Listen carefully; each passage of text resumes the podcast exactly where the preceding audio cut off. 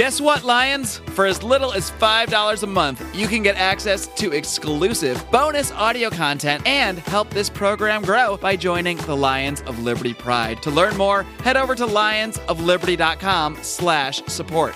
We have an opportunity to actually help North Korean people uh, that are just like us, but they were born in North Korea. Welcome to the Lions of Liberty podcast. Here's your host, your guide, your shining beacon of liberty, Marc Clair.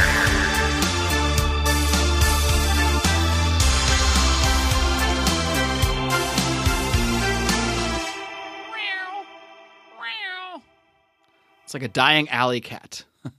Welcome, my Liberty Kitties, back to another edition of Lions of Liberty. And I've got a really, really interesting interview for you coming today in today's episode, which is, if you're keeping track at home, the 321st episode of this program. That is significant to you because it means you can find today's show notes at the very easy to recall lionsofliberty.com slash 321. And man, I got to say, we've been having a blast in the Lions of Liberty Pride lately. Did a whole big roundtable libertarians in living rooms drinking liquor slash conspiracy corner mashup show last week with myself, Brian, uh, Howie, and Rico. And boy, what a good time we had. We had so much fun. I'm to I got to share it with the public a little bit. So I am to actually post a preview clip from that show after today's interview. So be sure to stay tuned for that. But you know, we also did I did a special bonus segment with Remso Martinez talking uh, Thor Ragnarok and some nerdy comics talk. I have a bonus segment from Mike Brancatelli's show, Mike Mikeadelic, that went up last week, as well as a new Degenerate Gamblers. I think there was like four or five different Pride bonuses last week. So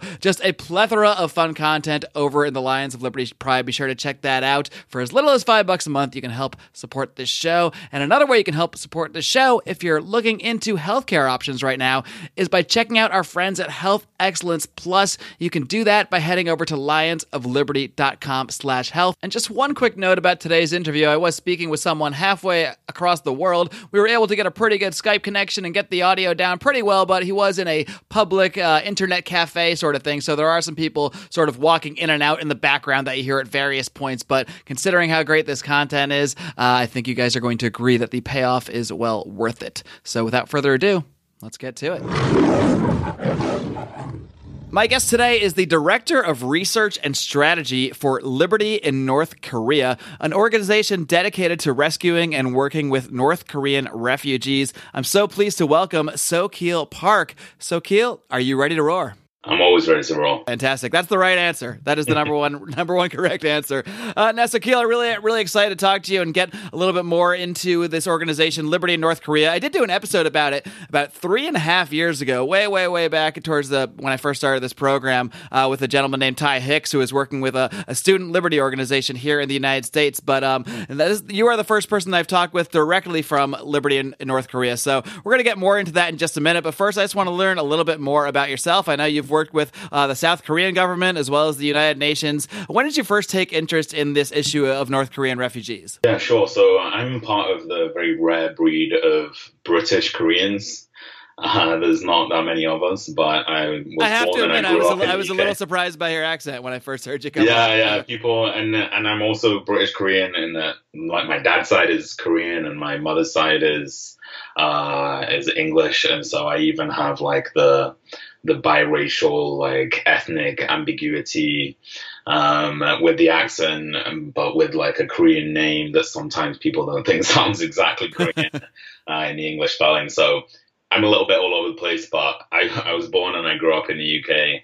Uh, I've been living in South Korea on and off for several years now. Uh, yeah, and now I head up the South Korean office for Liberty in North Korea. So that kind of family background and uh, my dad coming from South Korea, but his parents actually coming from what's now North Korea. I think that that was my first in to the North Korean issue. But the more I learned, I you know, and I was into, uh, interested in international affairs and so on, the more I realized that North Korea is just so unique. It's so extreme at one end of the scale and so many different things. Uh, so many interesting aspects, whether it's the po- politics and security that gets a lot of attention, or the human rights, the humanitarian aspects, the history, the culture, the domestic politics in North Korea. Uh, it's just a, a really fascinating place. And then I think after working with North uh, Liberty North Korea and North Korean refugees and just getting to know people who happen to have been born in North Korea and then have gone through the experience of escaping and becoming a refugee and then resettling in South Korea or elsewhere and just getting to know these people as as friends and you know almost as like brothers and sisters uh, really connecting just in that human level as well uh, has really tied me into the issue a lot stronger. I think. I'm kind of curious. Growing up in South Korea, what what are you sort of taught in schools about North Korea, about the history of that conflict? Obviously, in North Korea, they learn a very one sided version of it, and uh, you know, I mean, every, no matter where you are, what version of history you learn, there's it's always going to be skewed a little bit. But I'm, I'm kind of curious how North Korea is portrayed in the context of of the history of Korea and and now South Korea. I mean, there's definitely uh, differences there through generations.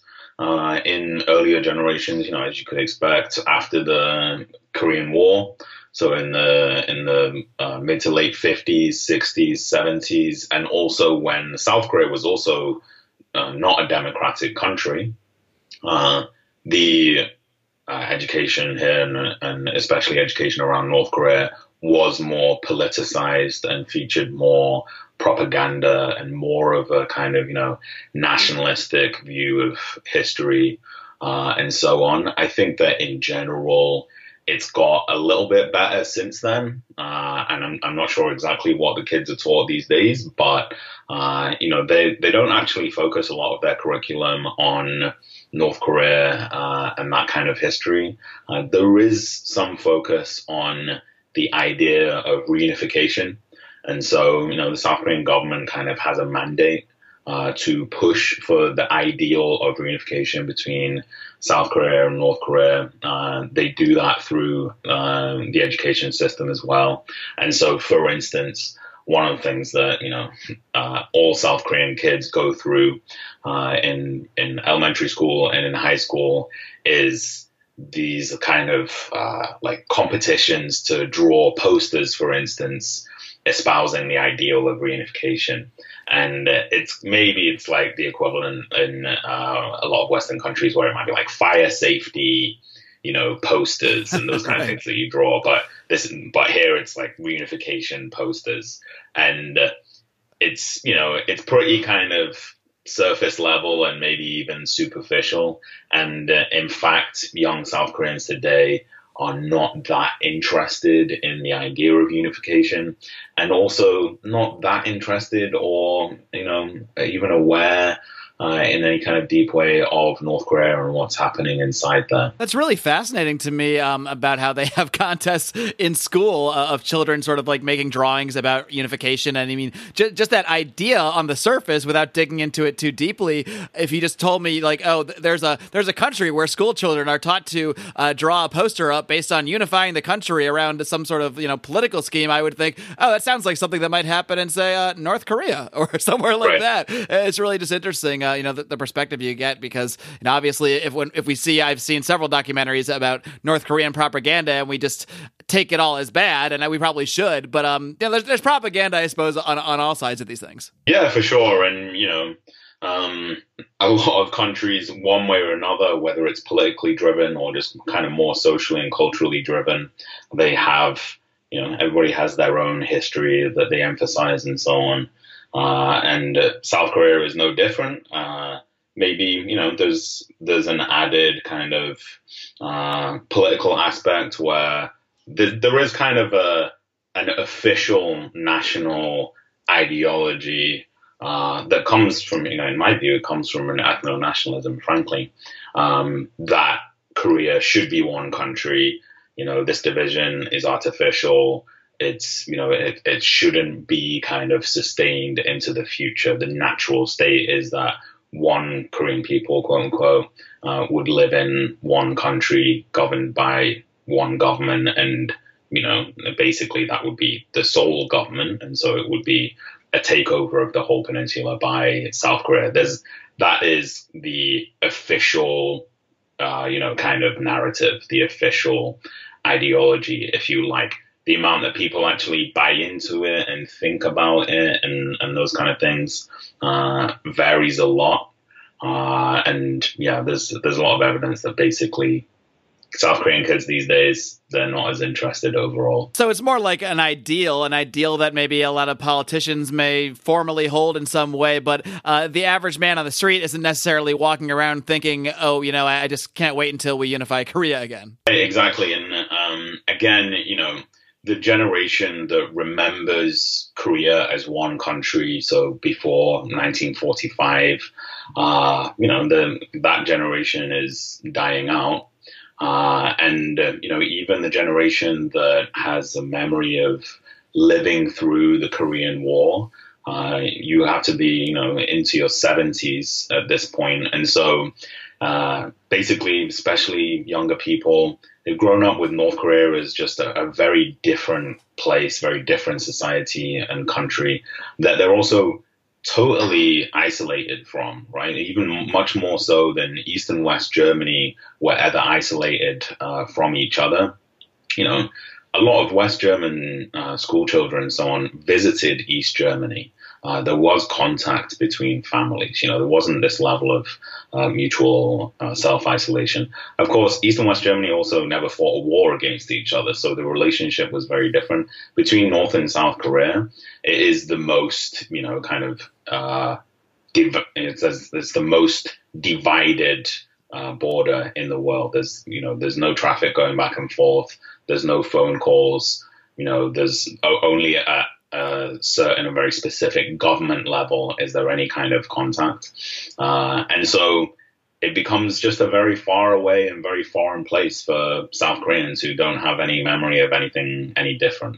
Uh, so that's that's the situation here. South Korea is effectively an island, uh, and you know you can you can very easily fly to other countries but North Korea is just off limits, and people don't really uh, speak or really think about it that much. It's really fascinating. I mean, it's almost like even though we're an ocean away from North Korea, many South Koreans, it sounds like North Korea may as well be as far away as, as it is from the United States. Yeah, exactly. And it's you know, uh, every now and then I'll go up to the demilitarized zone or uh, the coastal areas where you're actually really close to North Korea and you can look across the water and see North Koreans living out their lives, you know, working in the fields wow. on the other side. And it's really surreal. It's, it's really strange that you can see people and they're that close and yet they may as well be a million miles away. Uh, and, and they're living in such a different world and then, you know, you have like South Korean families that go to these observation points and so on, and they have a bit of a look inside and they're like, oh, wow, is that, wait, that's really North Korea?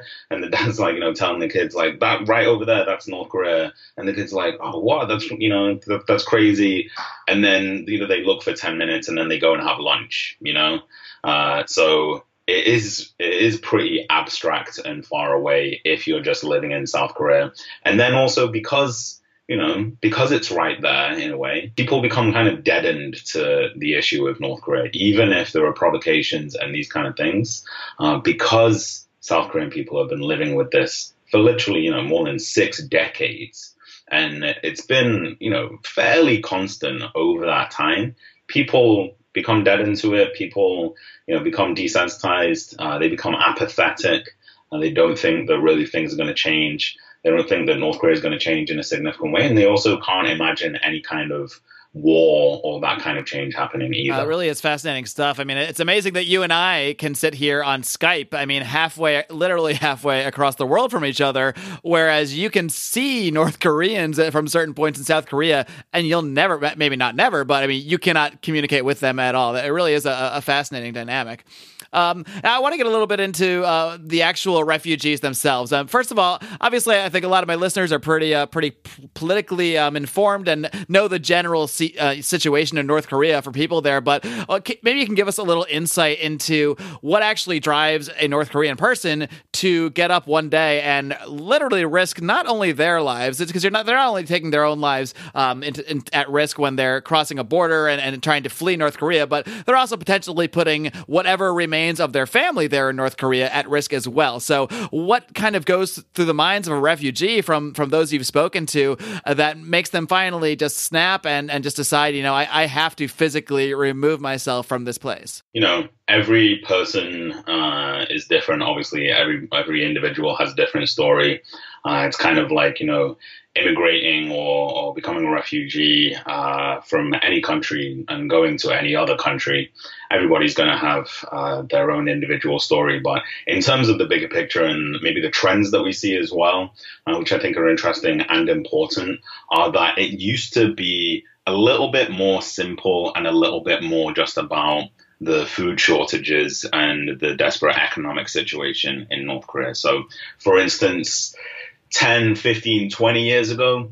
Uh, people who were escaping uh, around then, and, and, obviously during the the mid uh, late 90s, just people escaping into China because of the famine in North Korea. But even after that as well, into the 2000s, there's still a lot of food shortages, uh, still a lot of desperation, and so that was the the proximal reason for people escaping uh, in the in that period. You know, more so like 10 years ago plus the change that we see in more recent years uh, is that while there's still people that report, you know, harsh conditions and adversity, and some people escaping for those kind of reasons. In addition, people are escaping because they're learning more about the outside world. They may not have been desperate for food in North Korea, but they learned more about China and South Korea, uh, the relative uh, level of wealth and opportunity in those other countries, and also the relative, you know, massive increases in freedom in both China and South Korea compared to North Korea. often, you know, Western audiences wouldn't think of China, you know, Chinese people as having freedom or any kind of freedoms, but from a North Korean perspective, Chinese people, you know, and they, I've heard North Koreans say this, and Chinese people have all of the freedoms that they could imagine. You know, Chinese people have freedom of movement, they have freedom of association, freedom of information.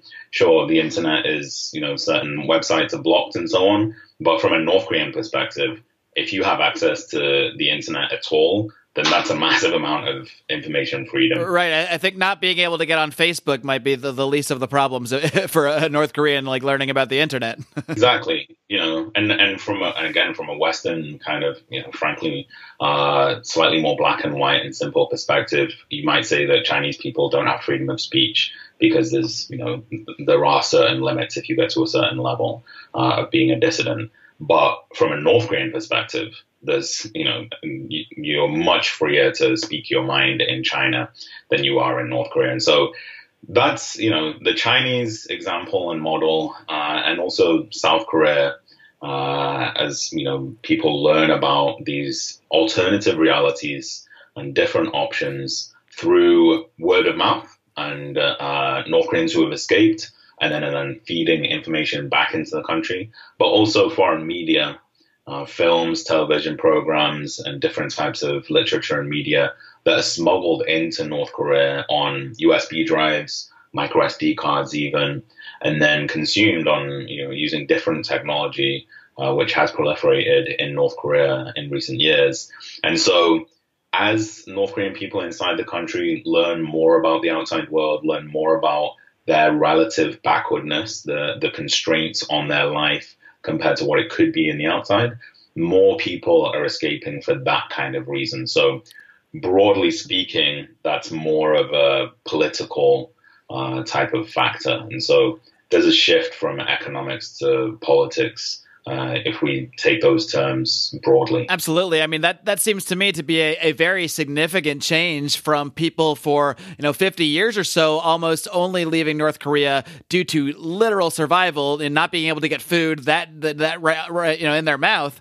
Uh, whereas now you're actually seeing people that are making more of a conscious decision based on what they're learning about the rest of the world around them. I'm kind of curious a little bit more about how, how they're getting, you know, this media. I mean, you say that it's being smuggled into North Korea on hard drives and DVDs and that sort of thing. But who is doing the smuggling? Like, like who is who is going out of their way to, I, I would presume, risk serious punishment for the North Korean government to to bring this media into North Korea? Sure. So there's, um, you know, there's maybe three ways that media, uh, foreign media, uh, and information gets into North Korea.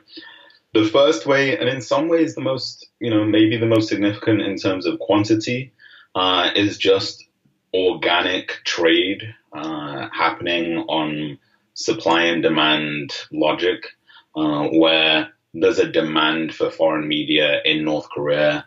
Uh, you know, young North Koreans in particular, they talk about, you know, state media, and a lot of ordinary North Koreans only have access to one television channel, and the content is terrible, and the production values are like, it looks like a horrible kind of 1970s, 1980s you know, South Korean or, or Chinese film, and the storylines are all very political, and they all have kind of like a political, ethical, or, or ideological message.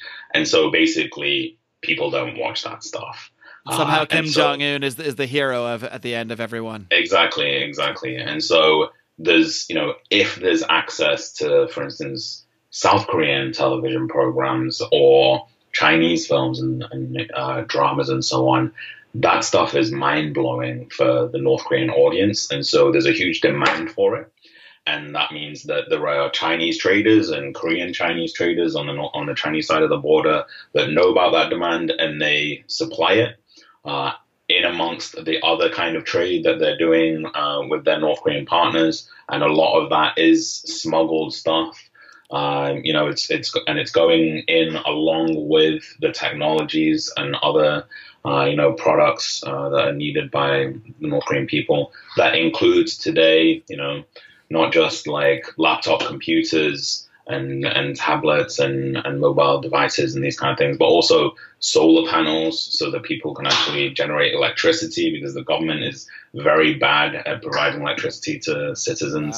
Wow. And so all sorts of stuff is going in just according to market demand, but also there are people intentionally and strategically curating and even creating some content to go into North Korea and then they, for instance, may pay smugglers or provide it to smugglers uh, so that it gets into the country. And then the other thing is just uh, through the airwaves. Right, there's there's still uh, foreign radio broadcasts that are being sent into North Korea and in a lot of countries today, maybe we, we, you know, the importance of radio has gone down, but in North Korea, it's still the only way to access real time foreign news and information uh, across the whole country. And so radio is still important, and people are accessing that and then sharing it by word of mouth with other people. And then there's also television signal that's accessible in certain parts of the country uh, depending on the geography and if you're close enough or if you kind of have a bit of a line of sight to South Korea or China, uh, and you have a television set that can can pick that up. I was wondering what are some of the biggest challenges for a North Korean looking to escape. Obviously, I mean, I think just making that decision itself is probably just a huge uh, emotional, personal challenge for someone knowing the great risk that there is. But um, maybe you could detail more some of the actual physical challenges that they literally have to meet along the way, whether it's crossing the border into China. But I mean, as I, have learned from from you guys, I know you had a, a great video out called "Sleep Well, My Baby," and we'll link to that in the um, the show notes of the show. But that sort of details a, a, a refugee from North Korea who's found herself in China, um, and it, I don't I don't want to say things got worse because it was probably pretty bad before, but now she finds herself basically sold to this man in China who's abusing her and raping her, and and that's the situation that many North Korean refugees do find themselves in. They find themselves leaving North Korea, leaving a horrible situation, but often finding themselves in a, a, a different horrible situation. Yeah, sure. And uh, you know, maybe for listeners, if we just zoom out for a second, uh, North Korea does border on three countries. So obviously, it borders on South Korea. It also borders on China to the north, and it borders on Russia, uh, just a tiny sliver of border uh, all the way on the east coast, uh, the northeast part of North Korea. In terms of going from North Korea to South Korea, Obviously, if that was easier, then I'm sure that a lot of people would try it, but it's almost impossible uh, because the demilitarized zone between North and South Korea is it, it's not a demilitarized zone, right? There's uh, there's a, a, massive amount of militarization on both sides of uh, that border, and so roughly every year there's one frontline North Korean soldier that actually defects directly across the demilitarized zone. It's very risky. They can be shot by the North Korean side if they desert their post and try and get to South Korea. Uh, they could get, you know, blown up on a landmine. Uh, it's extremely risky, but a, about one person a year uh, does actually make that incredible and frankly a little bit crazy journey. And then a handful of people come uh, through the sea, typically over the West Sea. There have been, even been people that have swum from North Korea to South Korea, and people coming in, you know, kind of rafts and uh, boats and those kind of things. That is also extremely risky and extremely difficult uh, to even, you know, procure a boat and then try and get to uh, to South Korea uh, through the, uh, you know, through the sea border there. And so it only leaves the northern border. Um, the border with Russia is almost irrelevant. It's very small, and it's not actually that good if you're a North Korean refugee and you're in Russia because there's not a clear route out of Russia to then get to South Korea. The Russian authorities also uh, not not guaranteed to be friendly towards North Korea. Probably a little bit more difficult to uh, to fit in there as a, as a North Korean showing up in Russia as well. Yeah, sure, and it's also you know you're talking about the far east of Russia, and it's and it's a far way even to get to Vladivostok. There's you know it's very desolate, so it's not a good place for a refugee.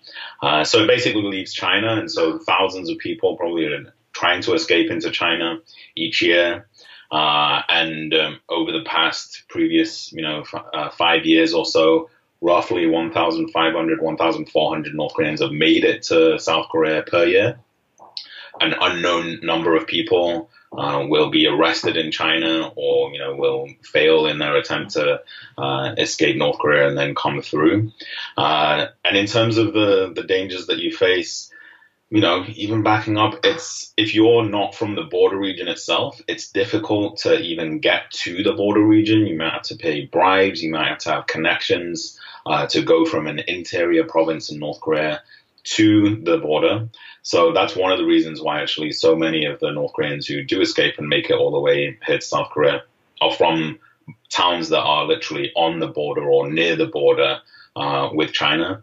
It's then a, you know, it, it's not a massively strongly guarded border between North Korea and China. It's quite long, um, but, you know, there are border fences. Uh, there are border guards. You know, the, the North Korean side does have guard posts with uh, soldiers, you know, that uh, can potentially shoot people that are trying to escape. Um, but they can also be bribed. Uh, they're they're very poorly paid, very poorly supplied. And so that's how a lot of the smuggling of trade and also people happens. Uh, is bribing these border guards to kind of turn a blind eye as people are crossing back and forth between North Korea and China. But then you've, you know, you've uh, put a lot on the line and you've finally escaped North Korea and you find yourself in China, which is a huge country, and you have to try and get all the way through it from typically the route is from northeast China the border with North Korea, all the way into South China or areas that are sometimes referred to as Southwest China, from where you can then cross out of China into Southeast Asia. Uh, where you're a lot safer and you can get resettlement to South Korea or the United States. And so if you imagine yourself as a you know as a non-Chinese person, not speaking Chinese, not knowing people, not having documents, not having money, and you put yourself on one side of China and you have to get to the other side of that huge country without being detected, uh, I don't think that I would make yeah. it, you know, put it that way. In fact, I've stood on the border of North Korea and China and I've looked into the Chinese side and I'm trying to put myself in the mind of a North Korean person who's escaped. And my very quick conclusion was it's not even worth it. I may as well just go back home to North Korea and get lesser punishment than trying to make it through China and then get, you know, almost inevitably caught at some point. So uh, it is extremely difficult. That's why there are so few people that do make it all the way. And that's why, you know, we obviously think it's so important to try and help North Korean refugees uh, who have been able to escape North Korea, but then they have to get all the way through China. And so to actually give them an option to come through uh, just, you know, as a kind of humanitarian imperative. As you mentioned, if you're a North Korean refugee in China, it's not just the threat of being caught and sent back. And then, you know, if you are sent back, then you're facing torture, you're facing forced labor, uh, and a range of harsh punishments. If you're in China and, uh, you know, you're a North Korean woman and a lot of North Korean refugees are female, there is a high risk of being exploited, including being trafficked, being sold into a forced marriage, uh, being forced to work in a brothel or in uh, kind of online sex chat rooms, uh, and that kind of you know invisible industry uh, where the the exploitation of women is rampant. Uh, so there's there's definitely a lot of threats that North Koreans face, um, but uh, you know, some people are still amazingly able to make it all the way through. And frankly, it's a privilege to be able to be a part of helping uh, some of those people to make it to freedom and safety.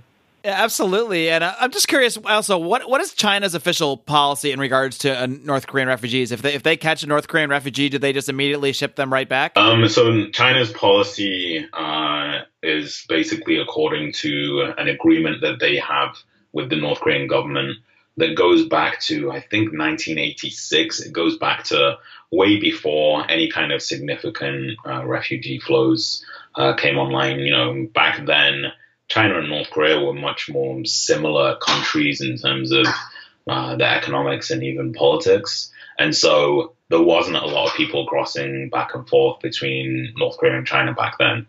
Uh, that agreement has become a lot more relevant now as more North Koreans are motivated to try and escape North Korea and, and uh, go into China and also get through China. And so uh, the Chinese government nonetheless still uh, you know, operates according to that agreement, which says that if North Koreans have left North Korea without uh, explicit North Korean government permission, then they will, you know, and if they're detected, then they will be arrested and returned, repatriated to North Korea. And so, you know, North Korea is still a country where if you want to leave the country, you have to get official government permission in order to do that. I can't imagine that permission is granted uh, very often. Right, and you know it's uh, you know there's obviously permission available to diplomats and North Korean elites and people that are trying to make money for the North Korean government.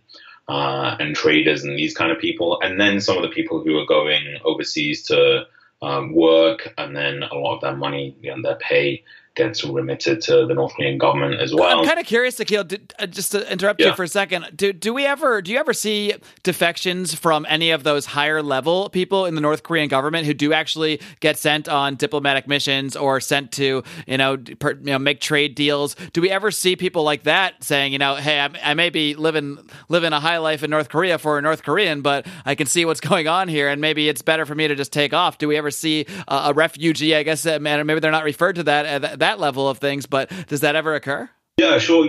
Uh, there have been uh, several cases, uh, even in recent years. The most famous one from last year was uh, Thae Yong-ho. Uh, he was the deputy ambassador for North Korea in London, a senior diplomat, uh, and he had ma- actually managed to get his whole family, you know, including his wife and two sons, in the UK at the same time and uh, he then defected to South Korea, you know, uh, obviously through the UK. Uh, and so that was, you know, pretty high profile. Uh, he said that a big part of that was obviously his own disillusionment with the North Korean system, North Korean government, but also thinking about his son's future.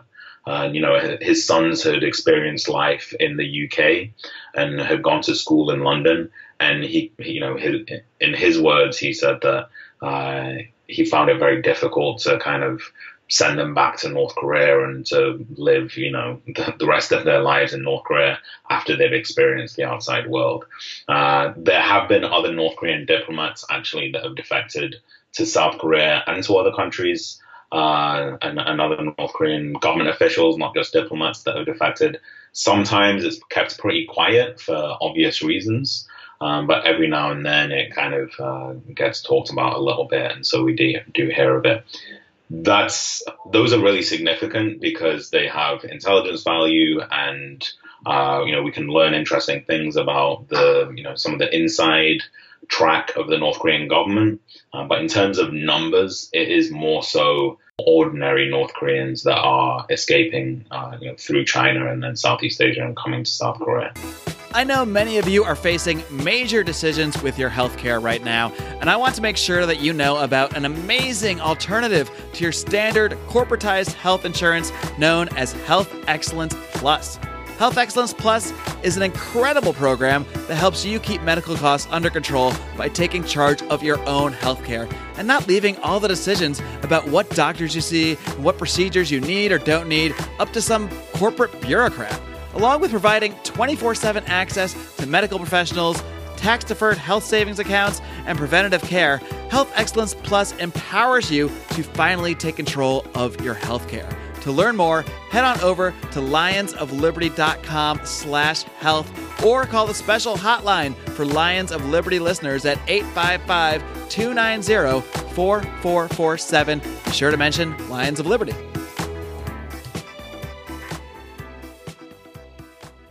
So let's talk a little bit more about where your organization, Liberty in North Korea, comes into things. How do you end up um, actually hooking up with these refugees, and what is the process for ensuring that they do get safe passage from China back to South Korea? Yeah, sure. And, uh, you know, as, as I'm sure you'll understand, uh, it's limited what we can share because uh, the Chinese government would be interested in some of those things, and so we have to keep uh, a lot of things under wraps for operational security. But in terms of how people connect with us, uh, there's a, there's broadly a couple of different ways. Uh, one is, you know, there, there are North Koreans who have escaped North Korea and they've been in China for sometimes several months, sometimes several years, and even maybe over a decade, especially in the case of some of the North Korean women who've gone into China and then they've been living with a Chinese man in, in a kind of you know, common law marriage for, for more than 10 years. Uh, we have networks and contacts on the ground basically that are able to identify some of these people and then give them an option to get out of China if they want uh, through our network and and obviously to kind of vet them uh, to make sure that they're, they're safe to come through our network before that. So that's one way.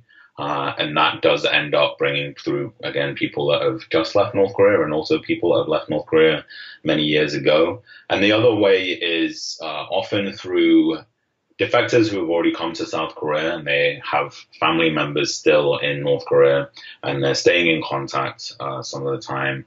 Uh, and uh, they may even be speaking directly on the phone. Uh, this is possible if you're in North Korea in the border region close to China and you have a Chinese mobile phone that has been smuggled into the country and you're in range of the Chinese mobile phone network. Uh, so that does apply to a lot of the border regions, and a lot of those Chinese mobile phones have been smuggled in. And so it means that you know some of our North Korean friends that are now living in South Korea, they get phone calls, you know, just at, at random times, uh, and it's a Chinese mobile phone, but it's somebody in North Korea that's calling them. It's pretty incredible, but it's actually happening quite a lot. And then people are also sending money through broker networks and so on. But then you know, they may try and bring their family members through, or or their you know younger brother says they want to come to South Korea and join them, and so that means that it's kind of easier for uh, the family member in South Korea to refer that person to our network, so that we may even know of them when they're still in North Korea, and then when they cross into China, we can try and help them as kind of quickly, safely, and smoothly as possible. Oh, and I, I, believe I saw on your site that it costs about three thousand dollars to uh, to rescue a refugee. A decent amount of money, but really a small amount of money if you think about what it actually accomplishes. Uh, the fact that you're completely changing some somebody's life, someone who might not even make it, uh, you know, out of China, uh, you're actually giving them a chance to have a life. So um, that's really a, a very small amount if you really think about the impact that it has right. on, on, somebody's life. Can you maybe break down just a little bit um, what some of those costs? Costs actually go to? These costs, uh, they do go up and down, of course, and um, but we want to have transparency to our supporters, and we want to, you know, provide as much information as we can without you know, compromising operational security, uh, and you know, just kind of being pragmatic about it as well. Um, so, in fact, you know, this year it's become a lot more difficult to help North Korean refugees in China. There have been a lot of crackdowns. Been some public media reports of this as well. There's been a lot that's gone unreported. Uh, there was a case actually even just this weekend that was reported uh, in Reuters and the New York Times of a group of North Korean refugees that were arrested in China. A lot of different people have noted this increase in crackdowns in China. That has actually increased the costs, uh, and uh, especially kind of in the areas closer to North Korea. Nonetheless, those costs, you know, go to all aspects of bringing North Korean refugees through, including just the the physical transport, the you know the the payment and the cost for the people that are actually helping them. You know, you can think of them as kind of the refugee guides. Uh, the food, accommodation, any kind of medical costs, uh, and those kind of supplies. So, like you say, you know, three thousand dollars. It's a lot of money uh, it's a 3,000 mile journey though, and it has to be done completely secretively. And so, you know, it obviously amounts to about uh, a dollar per mile of that journey. So, in thinking of it in that way, uh, I agree. You know, for the impact that you get, uh, it's uh, you know, it's uh, a lot that can be gotten out of that kind of contribution. And then I would also add that there is all of this humanitarian value to helping North Korean refugees, but we also actually think that there's a really important strategic value to helping North Korean refugees because, you know, at the end of the day, we're not just about trying to help North Korean refugees. You know, we don't want to drain the country of people and kind of quote unquote solve North Korea by just emptying the country of population. Yeah, you're not trying to just pull everybody out so it's just Kim Jong Un and, and uh, right, two of his best friends left. You exactly. want to actually we, change you, things. We want to see uh, that system, uh, which is horribly repress- repressive and closed and stifles North Korean uh, people's human potential. We want to see that system change, and we want to see it open up, and we want to see North Korean people be able to live good lives and fulfill their potential in their homeland. And we think that that will in, uh, you know, inevitably happen in the future. And that in a lot of ways, that change and opening is already happening at a low level and in a gradual way. But we think that North Korean refugees have a crucial role to play in that as well. Not only are they some of the best sources of information and insight into what's happening inside North Korea, you know, North Korea is different to any other country in that you can't go in and do research on the ground and kind of see what's really happening uh, in any kind of systematic way in, in a way that you would do in any other country. Uh, it's much more closed off to that kind of research. So speaking with people who have escaped is some of the you know the best information that we can get, but also the information and the money and resources goes the other way as well uh, you know, North Korean refugees are staying in contact with their family members and are sending resources and money directly to them through these broker networks after they've escaped. And so the economic changes and the information changes and the social changes that we learn from North Korean refugees that are happening today are actually also being accelerated by North Koreans who have left and are sending these change inputs through these illicit channels. And so, uh, you know, we need to bring forward change in North Korea and North Koreans who have escaped the country but are able to link back in are a crucial population to work with to that end as well. So there's helping North Korean refugees from the humanitarian standpoint, but also from the strategic uh, position as well. Sure, and I, uh, I mean, hopefully it could be some sort of domino effect where once enough North Koreans leave and uh, live a much better life, uh, um, whether it's in South Korea, whether they end up in the United States, wherever they may end up, uh, surely it's obvious to anyone who communicates them that life is much, much better for them outside of North Korea. Um, and hopefully, you know, with with enough information and enough of that back and forth, it can actually start to change uh, the the hearts and minds of the people over time, as opposed to just uh, that sort of initial reaction of we have to get out of here, and then hopefully it can just be a, a, a kind of thing where people do actually change their point of view and and really change the culture of North Korea because ultimately that's that's the only way these things are going to change. Uh, the the reason Kim Jong Un can stay in power, obviously, there's a certain amount of force that is used, but at the end of the day, the the people that are in North Korea far outnumber the people that uh, you know the, that are running the country. I mean, if the entire Right. population sort of awakened to things, they certainly could physically overwhelm and, and change their situation immediately. So I think changing their point of view, it, it's one thing to to be watching movies and you know TV shows that, that that are getting smuggled in there, but obviously it has a much greater impact if they're able to make a phone call, which is mind blowing to me, and I hadn't heard about that to uh, to a, a phone call to a family member who is actually physically in South Korea. I mean that that's got to just be a, a t- totally mind blowing experience.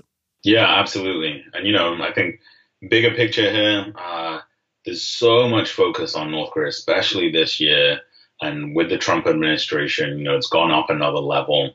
Uh, but all of that focus pretty much is going on national security and, you know, North Korea's nuclear weapons program and missiles and the mutual threat rhetoric and those kind of things. Now, international security is important, definitely.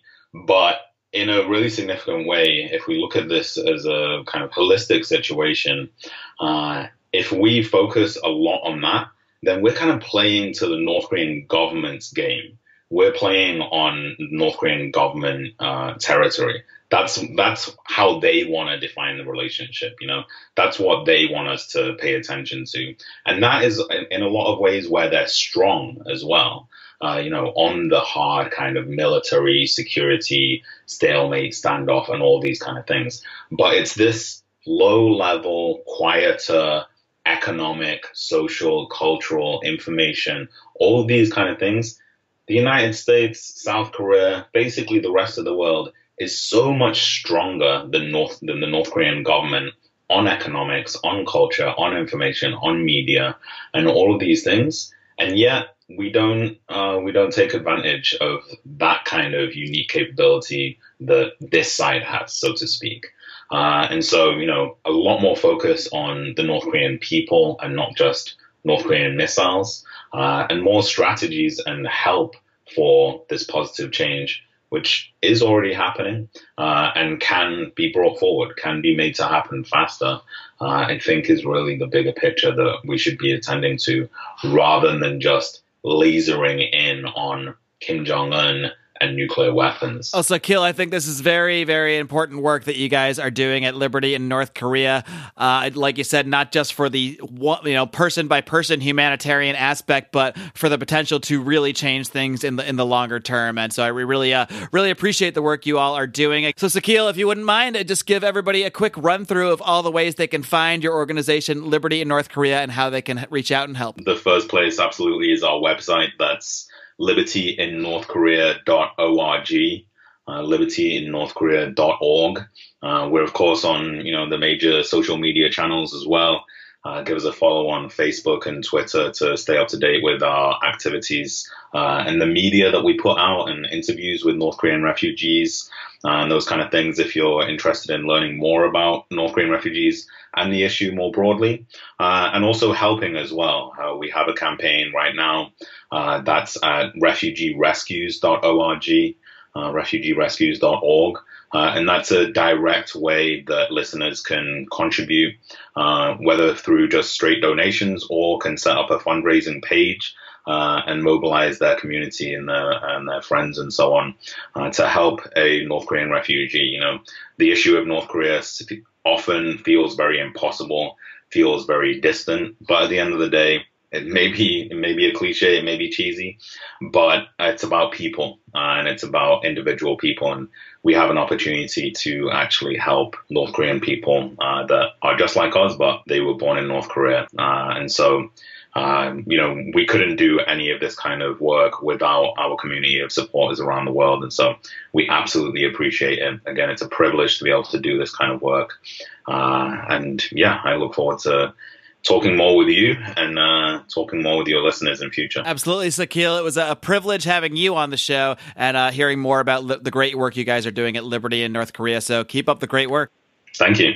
Hey guys, this is Roger Paxton, and if you're fed up with the government running every single aspect of your life, but you're not listening to the Lava Flow podcast yet, then what's wrong with you? Check us out at thelavaflow.com, or just go back to sucking up to the government. The Lava Flow podcast, striking the root every single episode. This is Chris Spangle, and I am the host of We Are Libertarians, which you can find in iTunes, Google Play, or at WeAreLibertarians.com. We are a podcast that brings you all of the irreverence that modern politics deserves by examining current events from a libertarian perspective. So please check us out at WeAreLibertarians.com. Hey everyone, the Johnny Rocket Launchpad is Liberty. Each week we strive to bring you the best guests in talk radio. The Johnny Rocket Launchpad delivers weekly interviews of noteworthy politicians, experts, and activists. The Johnny Rocket Launchpad is bringing the party to the Libertarian Party and launching ideas in your direction. Check us out at johnnyrocketlaunchpad.com. You can hear me, Kurt Nelson, and the beautiful Heather Nixon talk about the ideas of liberty, rock and roll. Why while you're shooting in a home. All right, friends, I hope you enjoyed my conversation today with Sokeel Park of Liberty in North Korea. This is absolutely an organization worth looking into, worth discussing with your friends and family. This is uh, should be very nonpartisan. This shouldn't be too controversial a subject to bring up because I think in the case of North Korea, it's about the most extreme example of uh, statism we could ever imagine. We might like to uh, shout about taxation being theft and uh, that sort of thing to our friends and family, but that doesn't always work. But most people should at least be able to agree, despite their political biases, that what's going on in North Korea is absolutely terrible, absolutely unacceptable, and helping people in the way that liberty in North Korea is uh, really has a, two pronged effect, as Sokeel discussed. Not only are you helping someone, which is a wonderful thing, but you're hopefully potentially laying the seeds for that country itself to actually undergo some change as people start to realize that there is a world outside of North Korea and that people are generally much better off not living under the thumb of Kim Jong un. So I really do encourage you again to check into Liberty in North Korea, a fantastic organization, almost as fantastic as the podcast that we produced in the Lions of Liberty Pride. Now, I kid, I kid. They're doing very important work. We're just having some fun and spreading the ideas of liberty. But I do, as I mentioned at the beginning of the show, want to give you a quick little preview clip of the crazy fun bonus show we just did in the Pride. We talked about all sorts of things from uh, the JFK documents to uh, a lot of the news coming out about Vegas, some crazy Reddit conspiracies about possible Saudi Arabia tie ins, and we also touched on the Texas shooting, which, of course, uh, you're going to hear about right now in this clip. The church shooter recently, before they announced his name, they scrubbed his Facebook shit. Really? Ah, Yeah. Who's that? I heard it was all uh, an- like atheist stuff, like anti-God stuff. Yeah, yeah. People got some snaps beforehand, but they, they- like they wanna act like took it all down. They want they want the narrative that it's the presence of the gun that causes these crimes. So I think Right, yeah. any kind of motive they don't even want. I don't even know if it's politically motivated. They just don't want. Oh, motive was God. Well, we, um, you know, he hates religious people. Well, Yeah. that doesn't sound like a good motive. Worse- They, ma- they managed to keep that. This is the uh, worst video the- narrative the governor. ever. This is the worst narrative ever. An atheist came in and shot Christians with illegally gotten guns, and then he was taken down by an law-abiding NRA member with like a concealed carry permit. it really is the ultimate anti-left narrative. Like, it has every element that really says that this is. I couldn't believe this shit. I heard people at work because you know I work with some fucking psycho idiots, and I love them all. But I mean, it's really only a couple people that are really extreme. Most some people are just kind of like you know they're nodding their head to go along with it, but you know they're just like don't really care as much. One person in particular was actually like mocking the people that like um you know that that tracked down the guy and shot the guy and and like stopped him like oh these these texas hicks oh they're like just like going after a guy like they're the cops or something like oh so they should have not gone after him? They should have just allowed him to leave? Like Kill this is people? psychotic thinking. Absolutely psychotic thinking. Only these magical people with badges should be allowed to go stop someone. Uh, you know they sh- who knows where he's going. He might just be going to his truck to get more guns or more or more ammo. You don't know he's fleeing the scene. Even if he is fleeing the scene you stop someone that just shot 20 people. That's a thing you should do if you can yes, man. I'm actually. I've got a concealed carry permit. I never carried concealed. All this shit happening though, people are going crazy. Like the left is insane. I'm thinking about actually starting to carry a lot when I'm somewhere where it's legal. Yeah, like Michigan. like here in Virginia, it's not legal to carry in church or like a school or a government building or well, all the places Howie likes to pick up chicks. well, I also can't carry at my my office, but we do have armed guards with like assault rifles and dogs, so Yeah, I'm you're all right there. And you can't saying go. they have the monopoly on violence there. you can't Fuck. drink when you're concealing or carrying, right? Oh yeah, there's that too. Bars Well, Bars that's is why you another never place. conceal carry. So that never not eliminates ninety percent of your day. What about hard drugs? Like I don't even know when I could. That was just a taste of the latest bonus show that we've posted for our wonderful, wonderful patrons in the Lions of Liberty Pride. There are all sorts of different levels you can pledge at. We actually just introduced a $100 a month pledge level, which sounds like a lot of money, and it is. But if you are advertising a product or a podcast or a blog, this level actually lets you advertise on this podcast one episode per week at a tremendous value, uh, considering the number of people this program reaches. It is a really great deal if you do have something out there to advertise and want to support this show at the same time. Of course, there's a lot of lower tiers, 25 bucks a month. You get to hop on our monthly conference call where we talk about the show, take advice from you guys, uh, bounce back some ideas, and really just have a good old time. You also get a huge, huge discount 30% off all of our merchandise at our store over at lionsofliberty.store.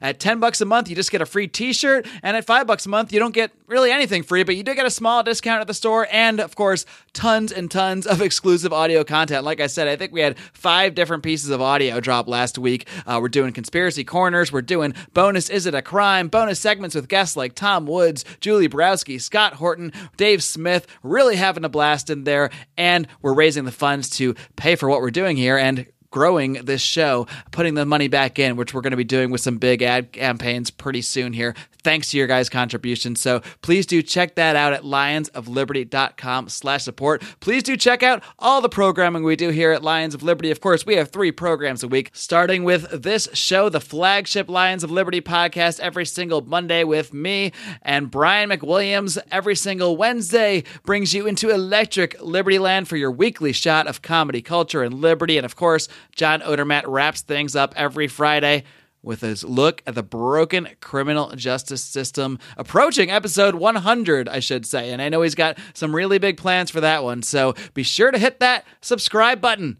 you don't want to miss episode 100 of Felony Friday. It's going to be huge. You don't want to miss anything. All you got to do is hit that subscribe button on iTunes, in Stitcher, and while you're there, leave us a five star rating and a great review. That really, really helps us grow this show at no cost to yourself. Friends, it's been a blast. Until next time, live long